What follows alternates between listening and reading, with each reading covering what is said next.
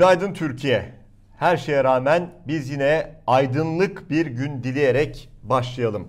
Tablo ülkede hiç de aydınlık değil. Şimdi konuşacağız. Yine bir sürü detay ve özet haberler hazırladık sizler için. Ne olup bittiğini hap gibi bir anlamda anlamak adına. Enflasyon rakamları açıklandı. O mutfaktaki, çarşıdaki, pazardaki yangın artık sayılara da yansımış durumda. 3 haneli sayılara ulaştı. Resmi rakamları öyle açıklamıyorlar ama sevgili seyirciler durum gerçekten vahim. Hadi hem resmi rakamlara bakalım hem de gerçek enflasyon rakamlarına. 19 yılın zirvesi aşıldı diye özetlemiş T24. Enak ne diyor? %114,87. TÜİK'e göre ise %48,7. TÜİK her şeye rağmen enflasyon sayısını %50'nin altında tutmayı başarmış gözüküyor. Ekonomist Evren Devrim Zelyut'a bakalım. AKP ekonomi modeli bugün itibariyle çökmüştür. TÜİK hala algı yaparak TÜFE %48 diyor. 50 altında tutmayı kar sayıyor. Ama hepimiz biliyoruz gerçek enflasyon üretici fiyatlarının 2-3 puan üstüdür. üfe %93 olmuştur. Gerçek enflasyon %95'tir. Bir başka ekonomist Mahfi Eğilmez. O da önemli şeyler söylüyor. Son dönemde iki konu tekrar kanıtlandı. Bir, bankalar faiz yükseldiğinde değil, düştüğünde karlarını artırırlar. Banka karları 2021'de katlandı. 2. Riskleri düşürmeden faizi düşürürseniz önce kurlar sonra da enflasyon artar. Deva Partisi İstanbul Milletvekili Mustafa Yeneroğlu TÜİK enflasyon oranını %50 altına çekmeyi başardı. Tebrik ederim. Dolayısıyla Cumhurbaşkanı vatandaşlarımızı enflasyona ezdirmemiş oldu. Tabi bu cümlelerin sonrasında ünlem var. Ben de dikkatinizi çekeyim. Ekonomiyi değil algıyı yönetmeye çalışıyorsunuz. Yapmayın. Sokağın gerçeklerine inin diyor Yeneroğlu. Hukukçu Figen Albuga Çalıkuşu dikkat çeken bir mesaj paylaşmış. 48,69 yıllık enflasyon. Kim diyor? TÜİK. %114 diyor Enak'ta. Aradaki fark şimdilik 5 TÜİK başkanına denk geliyor demiş. Burası gerçekten çok önemli mesajın şu son kısmı. Ee, ne kadar çarpıcı değil mi? Resmen Erdoğan'ın talimatını yerine getirmeye çalışan koskoca kurumun başkanları ve o kurumda başkan duramıyor. Bir yıl duran e, rekor kırmış olacak 5 başkana denk geliyor demiş Figen Albuga Çalıkuşu. Bakın ünlü oyuncu Şahan Gökbakar'ın dahi gündeminde enflasyon var. %48.7 enflasyon. Düşünün bu bir de TÜİK'in açıkladığı. Faizler artınca enflasyon da artar. Faiz sebep enflasyon sonuçtur teziyle faizleri düşürdük. Ama enflasyon roket gibi fırladı. Bu teze göre faiz düşünce enflasyonda düşmeliydi sanki. Tezde bir sıkıntı olabilir mi diyor Şahan Gökbakar. Olabilir elbette. Hem de çok büyük bir sıkıntı var. Erdoğan ben ekonomistim diyor. Başka da söze gerek bırakmıyor. Fakat Erdoğan'ın o modeli, o uydurduğu model çoktan çöktü. Aslında çökeli çok oldu da hadi bu sayılarla birlikte tamamen çökmüş diyelim sevgili seyirciler. Ee, yani TÜİK'in rakamlarının %50'nin altında olmasının da kimse için bir anlamı yok. Zira kimse inanmıyor. CHP lideri Kılıçdaroğlu da tepkiliydi.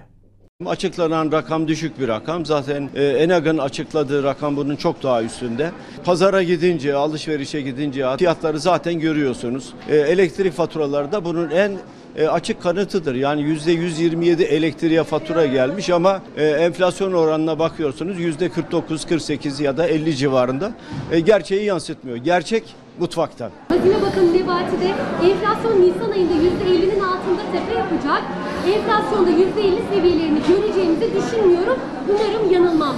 Yanılmamış doğru. TÜİK onun istediği şekilde yanıt vermiş.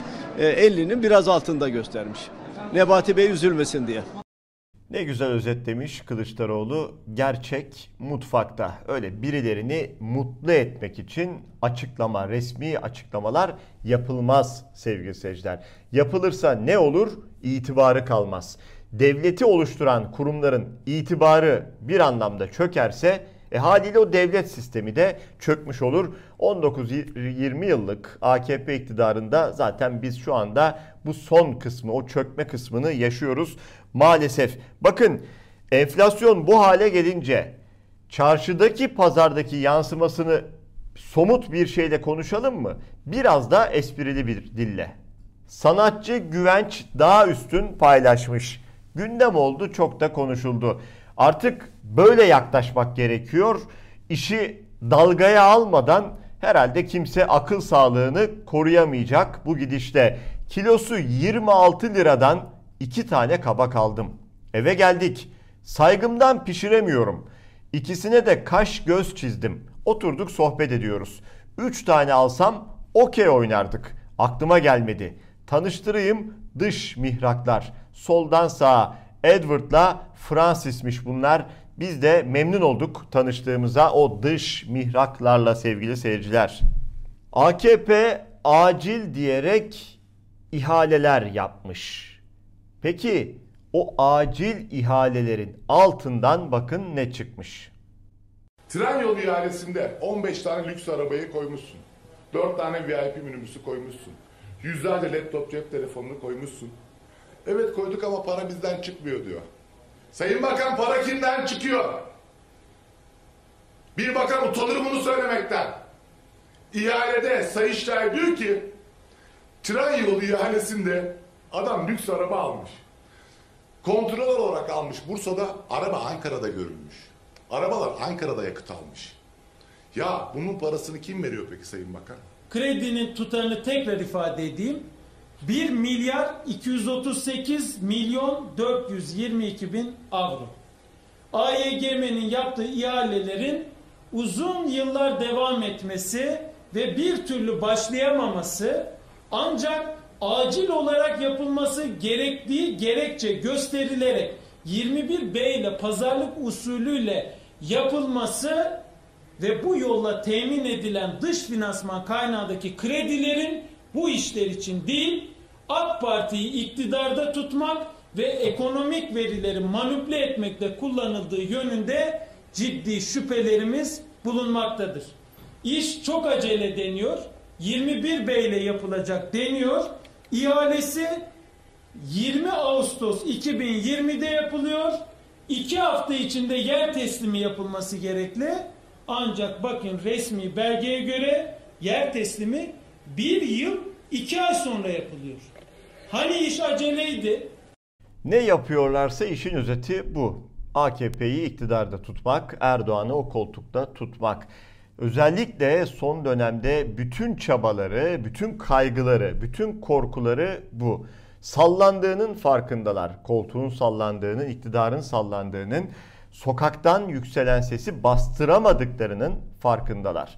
Her şeyi şu anda devletin bütün imkanlarını ortaya sermiş durumdalar. Bir seçim daha kazanabilmek adına. Halk cevabı verecek mi, vermeyecek mi? İşte en kilit nokta burası. Son zamanlarda dikkatinizi çekmiştir sevgili seyirciler. Özellikle CHP lideri Kemal Kılıçdaroğlu başlattı.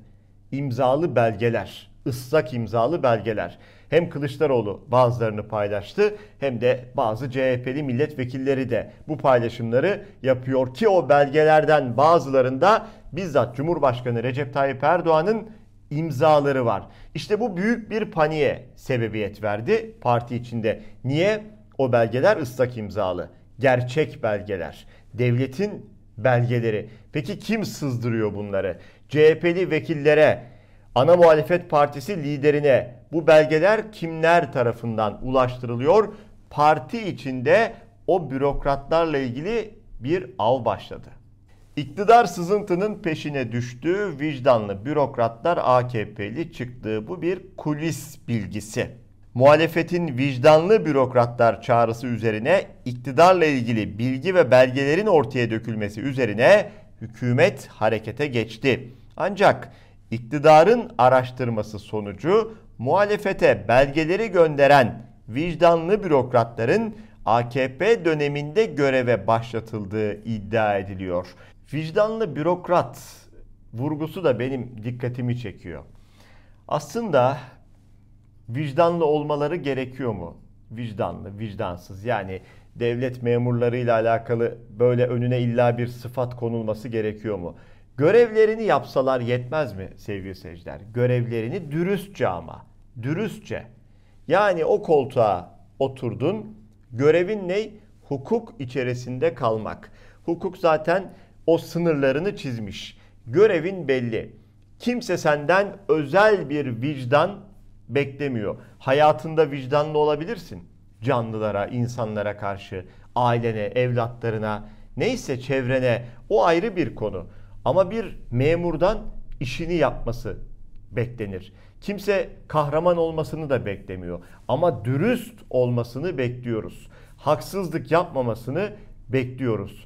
Bir yerlerde bir suç varsa ya da bir kanunsuz emir varsa sevgili seyirciler, birisi baştaki kişi bir suç işlemesini emrettiyse, birinin hakkı yenecekse, birinin canı yakılacaksa işte orada o bürokratlar dur demeleri gerekiyor. Dur diyemiyorlarsa da istifa ederler, simit satarlar, namuslu bir şekilde yaşarlar. Maalesef bugünün özellikle yargı mensupları tabii ki hepsinden bahsetmiyoruz ama iktidarın maşası haline gelmiş, emir eri haline gelmiş. Bir emir verseler de biz de mahkemelerden o kararı çıkarttırsak diyen yargıçlar özellikle yarın elbette onlar da hukuk önünde hesabı verirler diye düşünüyoruz. En azından ümit ediyoruz. Şimdi çok vahim bir haber. Hem İstanbul'a hem Türkiye'ye hem de aslında tarihe bakın büyük bir e, hançer batırılıyor.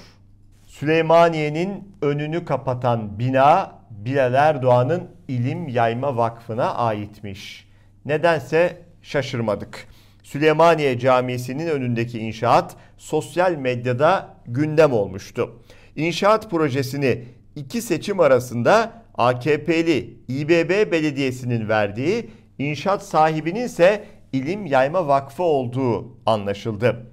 İstanbul Fatih'te bulunan ve Mimar Sinan'ın kalfalık eseri olarak tanımladığı Tarihi Süleymaniye Camisi'nin önünde yükselen bu proje tarihi caminin silüetini bozduğu gerekçesiyle sosyal medyada çok tepki çekti.